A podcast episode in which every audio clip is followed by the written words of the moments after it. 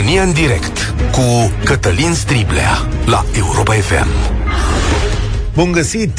Bine ați venit la cea mai importantă dezbatere din România. Multora dintre voi, tema de astăzi o să le strice pregătirile de Crăciun. Nu este cel mai vesel subiect, dar este unul peste care eu nu vreau să trec.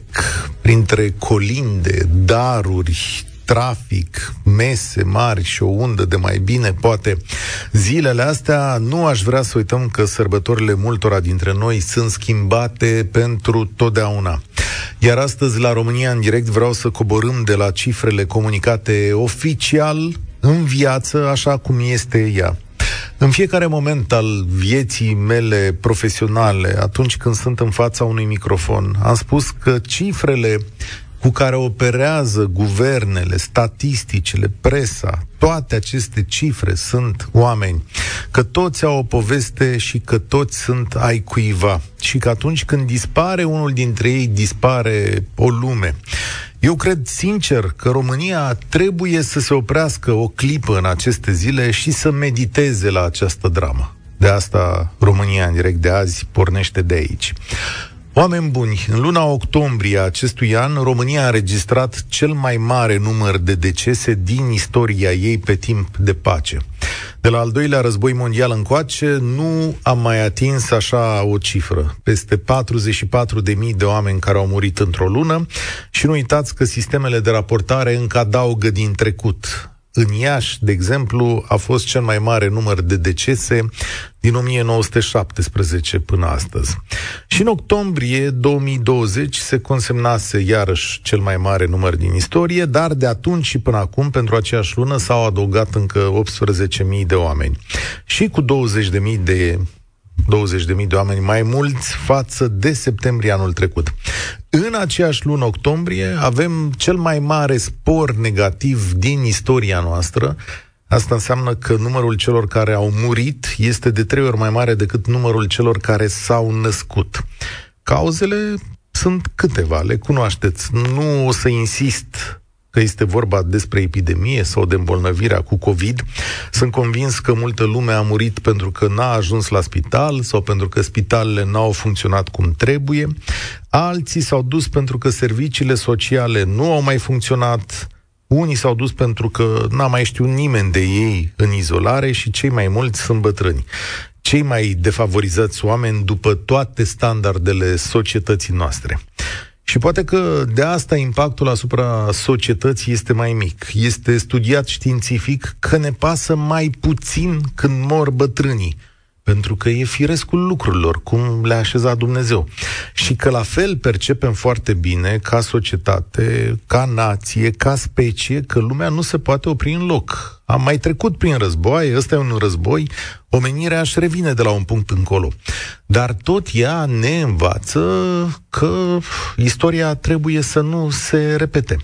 Totuși, în timpurile celor mai mari schimbări tehnologice, a medicinei de top, a sistemelor avansate de protecție pe care le avem ca state și ca stat, atunci când viața noastră era probabil cea mai bună din întreaga sa istorie, noi am pățit asta. Și încă ceva. Cred că vorba aia atribuită lui Stalin, că moartea unui om este o dramă și moartea zeci de mii doar o statistică, cred că e o vorbă proastă. Eu zic că dacă astăzi nu arătăm compasiune celor care au pierdut pe cineva, rupem din țesăturile pe care le mai avem, care ne leagă între noi ca societate, cred că această situație merită cumpănire și din partea autorităților, dar și a publicului, căci avem nevoie de învățăminte și putere. Vă invit la o discuție grea, vă invit la o clipă de meditație și vă dau numărul de telefon. 0372069599. Îl repet către toată România. 0372069599. Cum vă raportați la aceste cifre ale mortalității în România? Ce vă zic ele vouă? Vi se pare că reprezintă o catastrofă sau un lucru peste care societatea poate trece?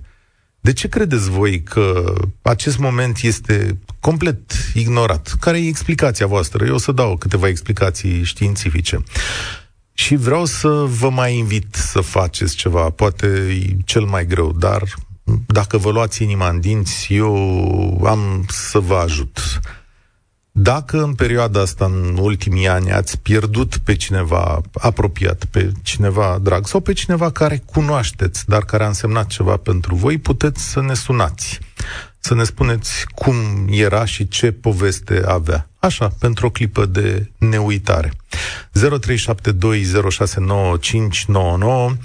România în direct va începe acum, ea este și pe Facebook. Vă cer echilibru și cumpătare și vă ascult. Gabriel, de la tine pornim. Bine ai venit! Bună ziua! Sunt un pic emoționat. Pentru mine, perioada asta a însemnat că mi-am pierdut tatăl și la 3 zile după el soacra. Luna trecută au făcut 1 an de când s-au dus. Despre ei ce pot să spun? Aveau nepoți de crescut. Câți ani au copiii tăi? Îmi cer scuze, dar încerc să mă abțin, dar nu pot să mă controlez. Cred. Tatăl meu a trecut pe 14 octombrie, am plinit 71 de ani și înainte de asta se apucase să-și schimbe gardul la casă, la casa la care se mutase cu 2 ani jumate în urmă. În ciuda oponenței mele, care spunea mereu că bătrânețea înseamnă să stea liniștit într-un apartament unde ar fi avut tot confortul. El întotdeauna vrea să facă mai mult. Doamne, vrei să zic ceva, Gabriel?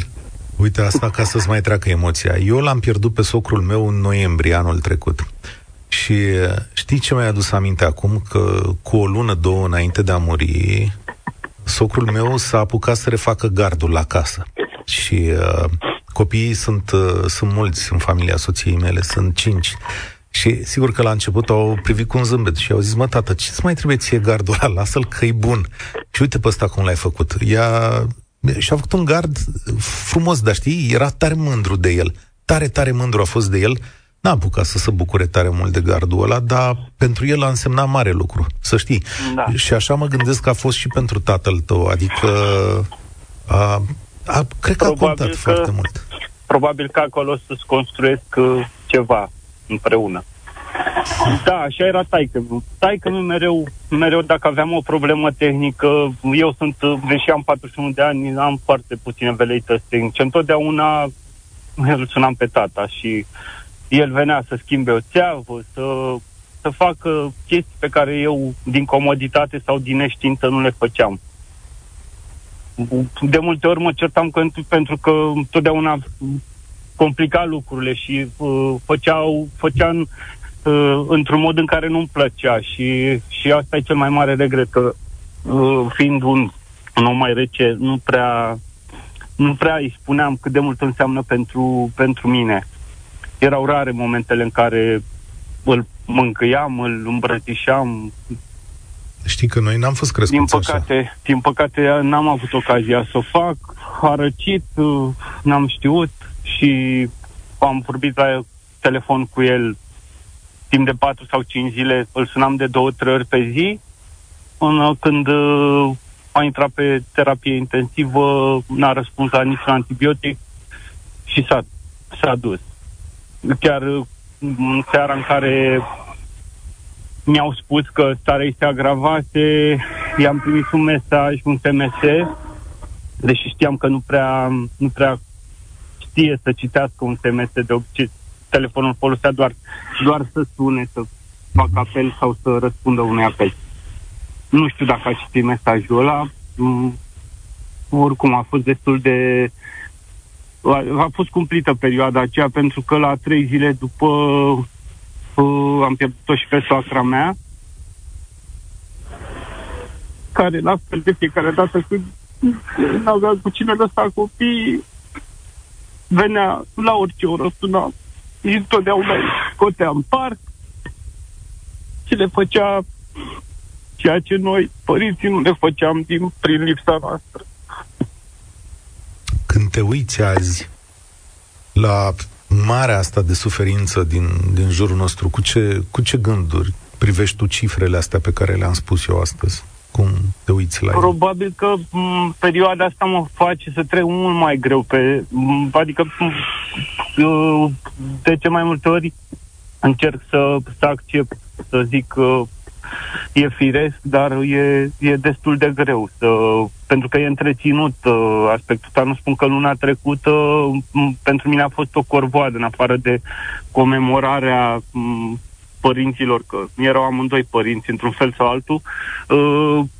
A fost și perioada aceea neagră în care sunt la știri, le citesc, nu ai cum să eviți realitatea, oricât de pozitiv ai vrea să gândești. Nu face decât să întrețină durerea, iar cel mai mare rău din punctul meu de vedere este că cei mai mulți dintre noi am uitat să ne ascultăm, am uitat să știm că nu sunt decizii și oameni în care nu putem avea încredere, pentru că din punctul meu de vedere principalii vinovați pentru situația în care suntem sunt cei care refuză să-și asume anumite decizii normale. Și nu pun înainte de toate binele oamenilor și sănătatea lor.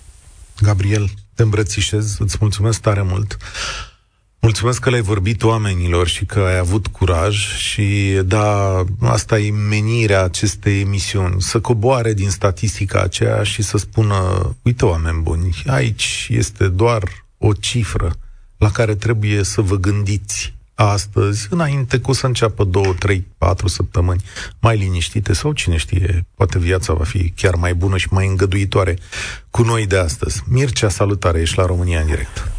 Salut, Cătălin, și toți ascultătorii Europa FM. Dureroase poveștile pe care le-am auzit și o să le mai auzim. Bine, nu sunt povești, sunt, din păcate, întâmplări din viață.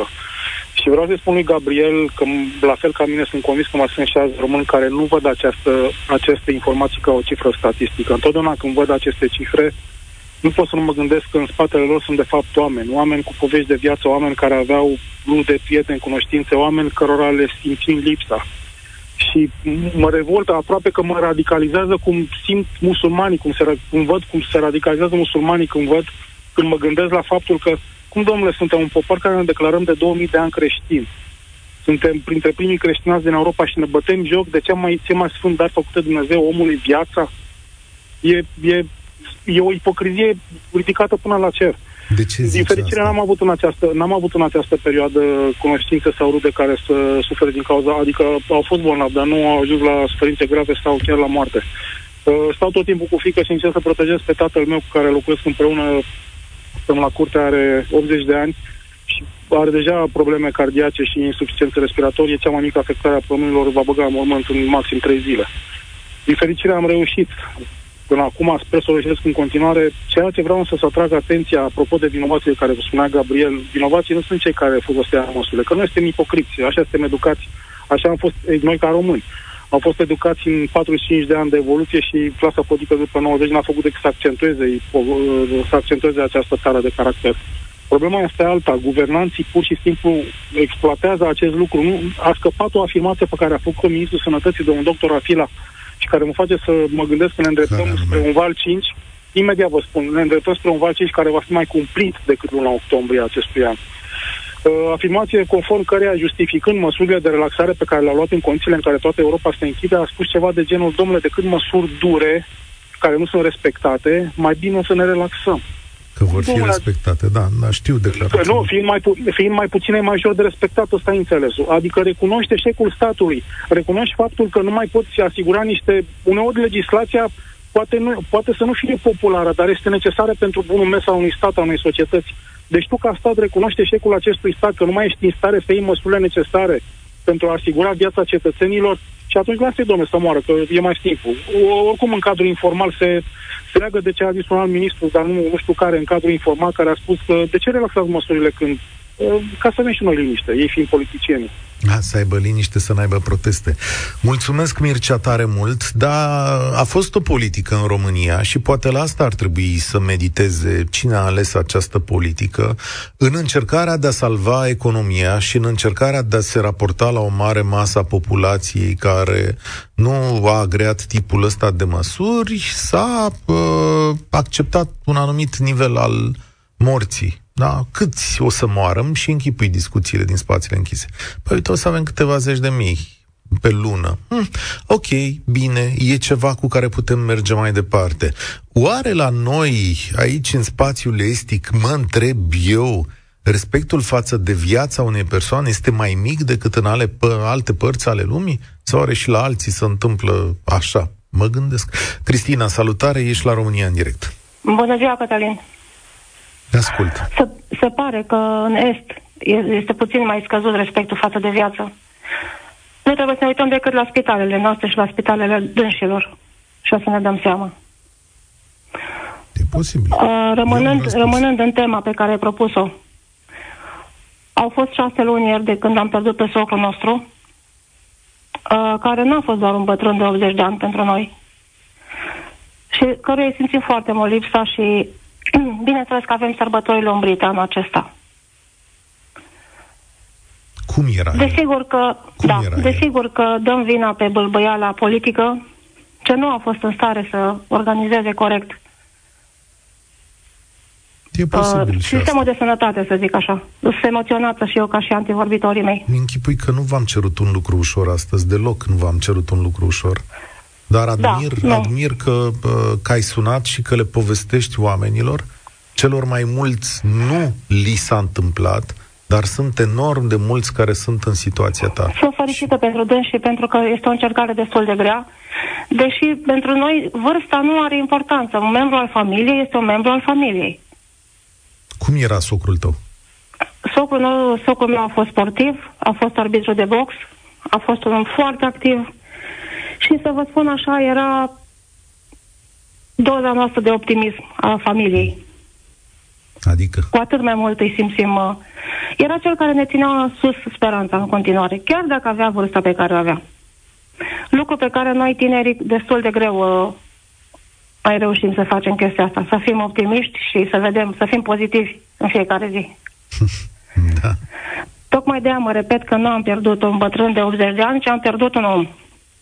Și n-aș vrea să se treacă niciodată peste această tragedie din acești 2 ani, ușor. Da, știi că lumea are mecanismul ăsta de a merge mai departe.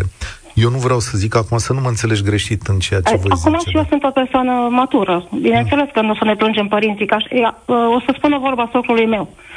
Fata mea, este normal să moară părinții primii. Asta nu este ceva în înțelepciunea lui. Nu este ceva deosebit, dar totuși rămâne lipsa lor și durerea acolo, undeva. Eu cred. Îmi cer scuze că te-am întrerupt. Spuneam așa că există mecanisme studiate, sociologic, psihologic, care spun că nu numai noi, că nu-i ceva ce ține de noi românii. Se întâmplă peste tot în lume, în care suntem un pic mai nepăsători la moartea celor în vârstă, pentru că e ordinea firească a lucrurilor, știi? Și exact. Am înțeles. Da. Societatea și oamenii se mișcă mai departe, că n-au ce să zicem aia populară, a trăit raiul și a mâncat mălaiul, cumva, se merge pe sistemul ăsta. Da, și știi că mai avem una tot din înțelepciunea noastră populară, vii cu vii, morții cu morții.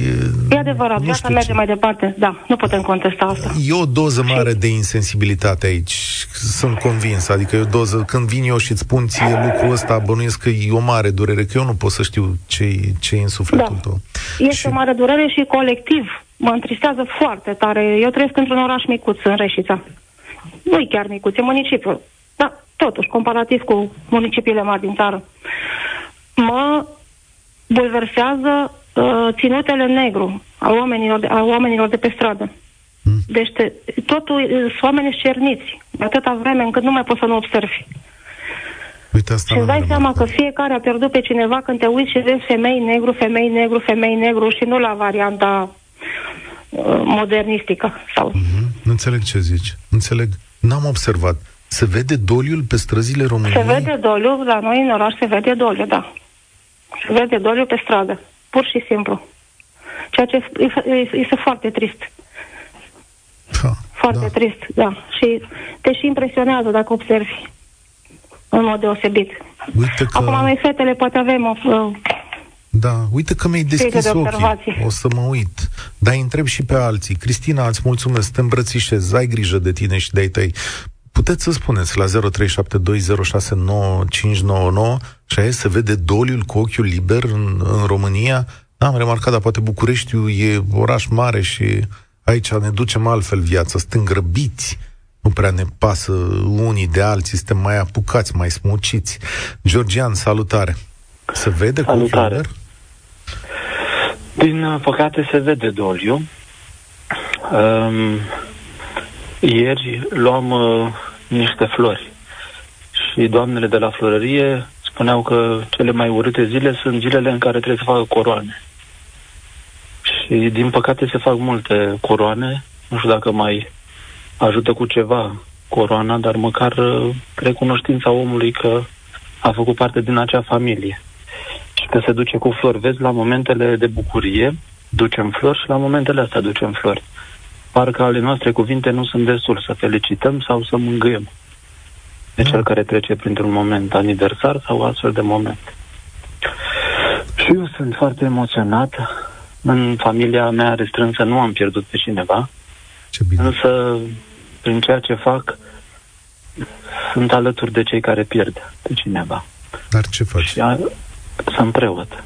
Ești preot. Ce bine că ai sunat. Oh, ai văzut multe lucrurile astea. Da, am văzut tineri de toate vârstele. Și așa cum zice un părinte, moartea nu te invită la o cafea, ea vine să te ia. Dar problema mea ca preot este, dacă moartea e atât de prezentă, de ce nu facem mai mult pentru viață? De ce nu vorbim mai mult despre viață? La ultimele mormântări n-am predicat decât despre viață. Viața pe care trebuie să o apreciem în fiecare zi, așa cum e, cu toate greutățile ei. Dar dacă am deschis ochii dimineață, să știm să apreciem viața asta, iar dacă seara punem capul pe pernă, să știu să zic și o mulțumesc celor cărora le sunt recunoscători și noi zicem că mai e și cineva mai sus. Faceți... Deci, da. Aici un exercițiu foarte bun. Chiar vorbeam cu Paul Olteanu, care vine cu totul altă zonă de pregătire decât a ta, a preotului, și care spunea despre acel exercițiu, că seara când te duci la culcare, mulțumește-i lui Dumnezeu sau în ce crezi tu, sau chiar ție, pentru că ai mai izbăvit o zi și că poate ți-a fost bine. Îmi place gândul ăsta. Sau să începi ziua... dacă ai cui să mulțumești, ai un zâmbet așa, Doamne, uite, mulțumesc vecinului că ne-am împăcat, mulțumesc soției, copiilor, când ai pentru cine, e enorm de mult. Și mai era un exercițiu foarte frumos, zice, dimineața sau seara când te pui la alcutare, puneți papucii cât mai de sub supat, astfel încât dimineața să-ți dai seama că ai început de jos de undeva. Părinte, bună învățătură, dar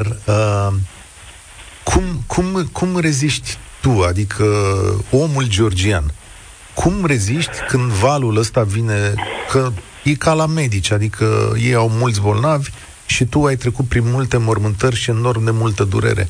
Și acum poate nu-i musai vorba de cel care s-a dus, dar familia lor și ochii lor trebuie să fost greutate și pentru omul care ești tu. Cum treci peste asta?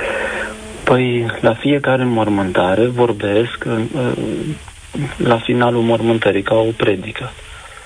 Și în acea predică nu vorbesc din cărți, ci din ce a trăit omul respectiv, astfel încât cei care sunt prezenți să simtă că acel om, așa cum spune un învățat, un om e cu adevărat mor când e deptățuitat. Acel om în inimile celor din jur să nu fie uitat, să plece cu fruntea sus. Cum a zis doamna de mai devreme, era optimismul nostru bun, să ne împropriem din faptele bune ale celor care au plecat. Uite așa făcea cutare, uite așa făcea mama, uite așa zicea tata, uite așa zicea vărul sau prietenul. Și atunci el e prezent, efectiv, în inima mea. Când fac o faptă chiar nu așa făcea cu tare.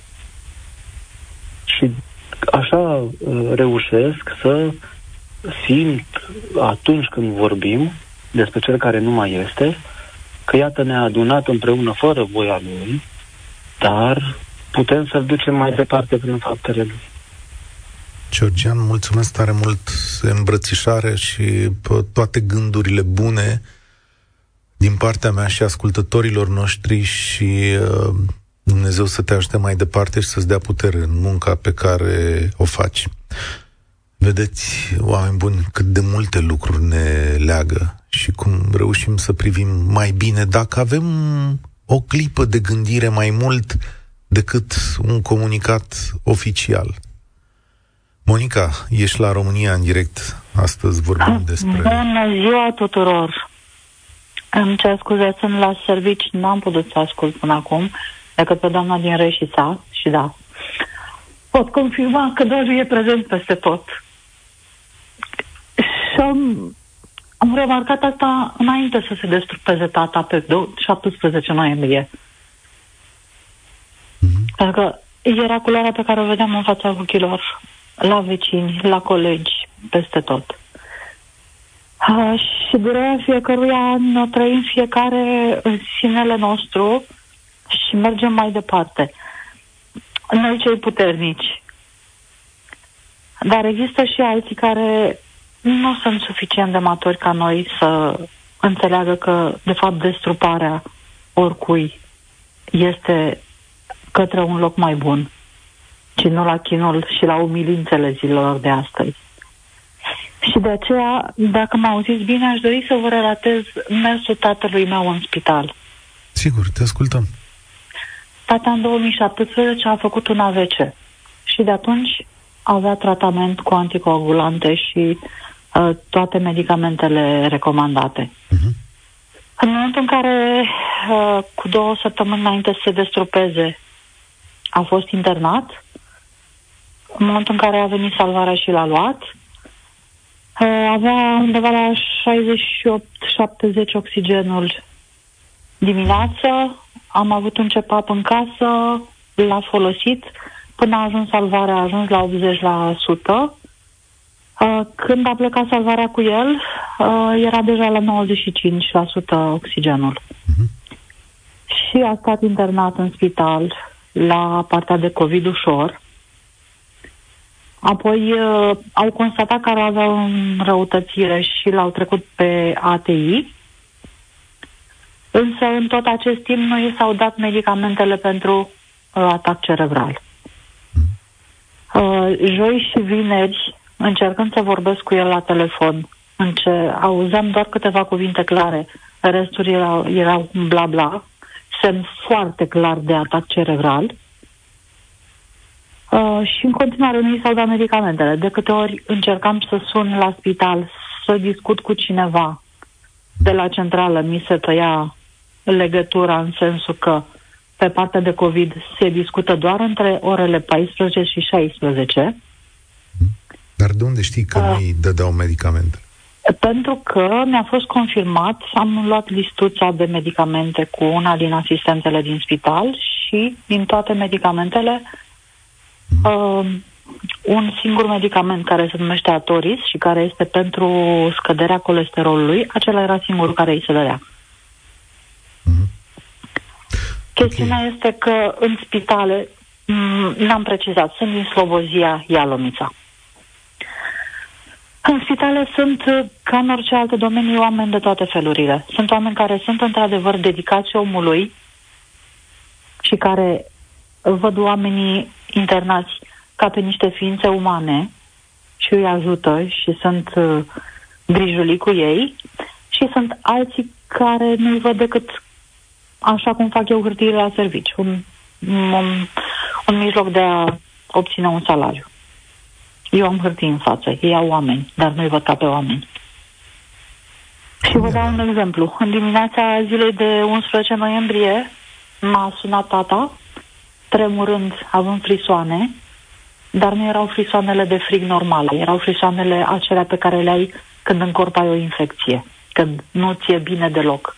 Și mi-a spus că este foarte frig. am sunat la spital, am obținut să vorbesc la 7 dimineața pe secția COVID, le-am spus că are frisoane și mi-au replicat că se aerisește pentru că e oxigen, este miros de bătrâni, de Pampers. Și am spus, da, ok, e normal, fiind oxigen, să se aerisească, să nu se întâmple vreo nenorocire, dar mai dați-i o pătură.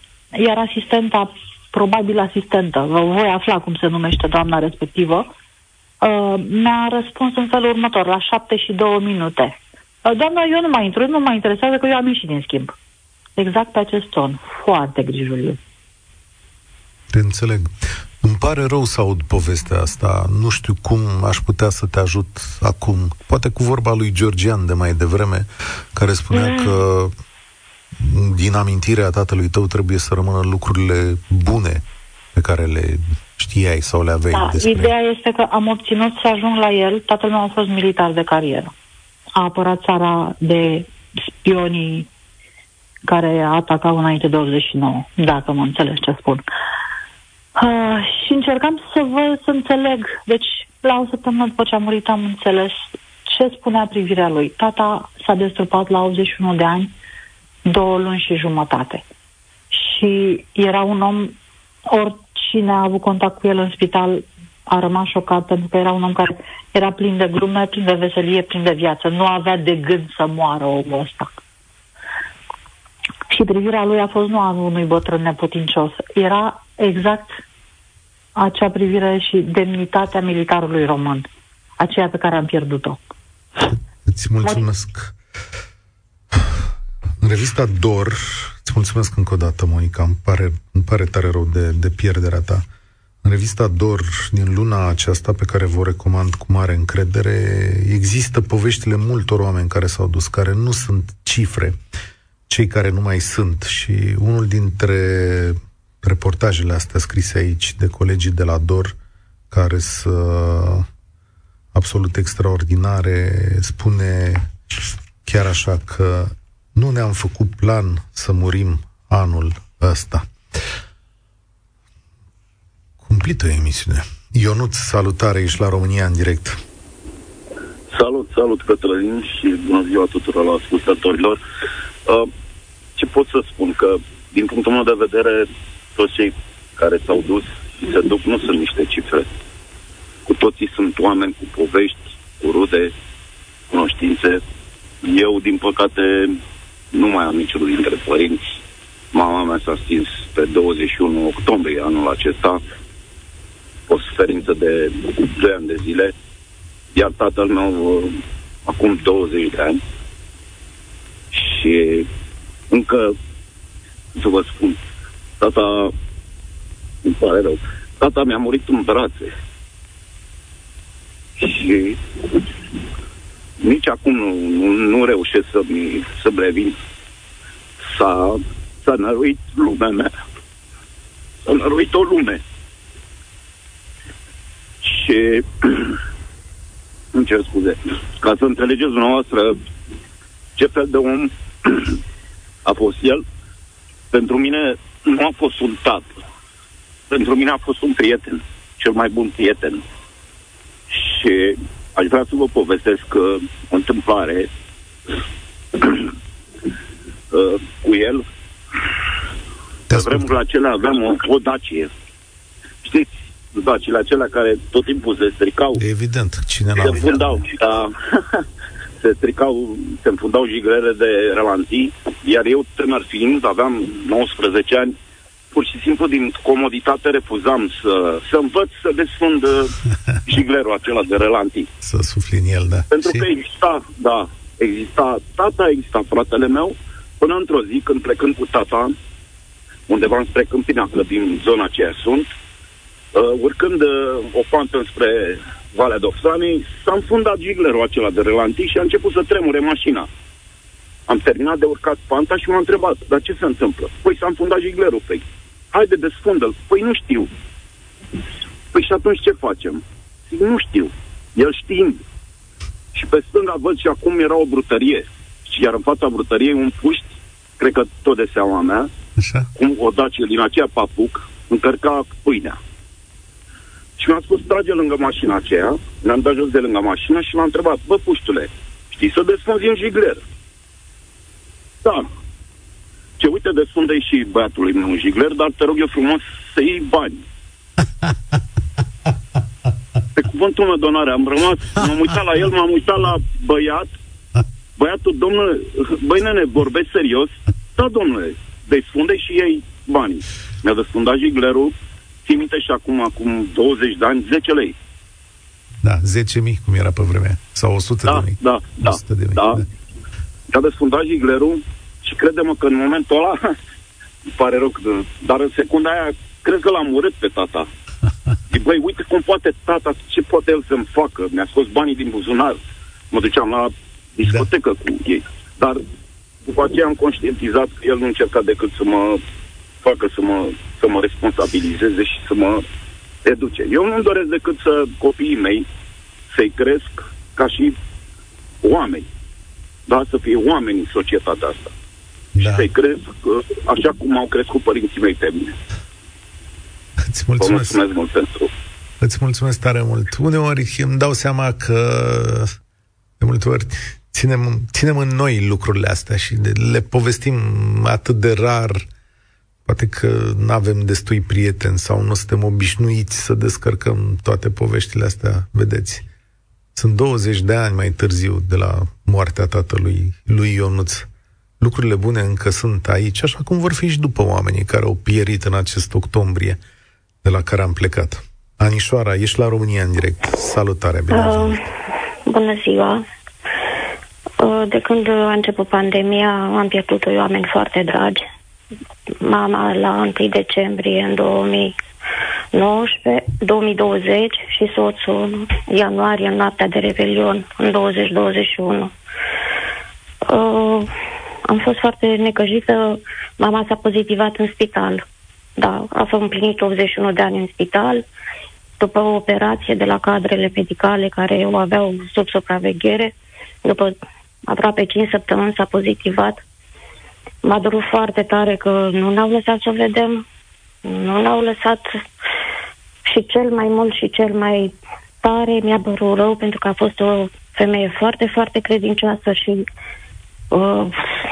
ceremonia de înmormântare, știți cum se făcea. Pe vremea aia, da, știu că era da, fără. Și nu merita acest lucru. Și soțului s-a făcut rău în noaptea de Revelion. Am chemat salvarea la 8 fără 10. La 10 fără 10 am vorbit cu el și am înțeles că în jur de ora 12 a murit. Nu m-a sunat nimeni. Nu am fost anunțată decât după am sunat, mi-am luat inima în dinți și am sunat eu dimineața la 5:30. Vă dați seama că șocul a fost foarte mare. S-a spus că s-a făcut tot ceea ce este posibil. Într-adevăr, după 3 stopuri cardiorespirator, după prima am înțeles că și-a revenit. La al 3-lea deja nu s-a mai putut face nimic. Există o îndoială în sufletul meu undeva. Pe timpul m-am gândit dacă a fost noapte de Revelion, nu știu, a fost supravegheat cum trebuie, efectiv a murit la lupul. Deci nu ajunsese pe salon sau pe unde spui tu ce la... Da, era la terapie intensivă. Știu da. Că această îndoială nu o să-ți dispară vreodată. Știu că lucrurile astea nu pot fi reparate. Da. Nu mai poți să păstrezi gândurile bune, probabil. Da. Săptămâna asta facem de un an. Deja a trecut un an. Este foarte greu. Tânăr la 53 de ani, 31 de ani de căsătorie, și bune și rele. Vă dați seama că nu... Treci foarte greu peste așa ceva. N-aș fi vrut să fac emisiunea asta niciodată. Anișoara, eu te îmbrățișez. Ai grijă de tine, e tot ce pot să spun astăzi. Dar pentru voi care ați ascultat, am o mare rugăminte. Știrea asta nu-i cu o cifră de 45.000 de oameni care s-au dus într-o lună. Știrea asta ne spune că azi, cumva, trebuie să dați un telefon la cei pe care îi iubiți cel mai mult, la cei mai dragi, la cei mai apropiați. Chiar căutați-vă un minut, două, stați de vorbă. Iar dacă știți pe cineva care a pierdut pe un aproape, dați-i și lui un telefon, vorbiți și cu el. Hai să, cumva, să refacem țesăturile alea, să știm că suntem unii lângă alții, chit că viața o să ne împingă mai departe, nu? Că așa e natura umană, dar cred că azi toți avem nevoie de un sprijin. Asta a fost România în direct de astăzi. Eu sunt Cătălin Striblea, vă mulțumesc și spor la treabă. Participă la România în direct de luni până joi, de la ora 13:15 la Europa FM.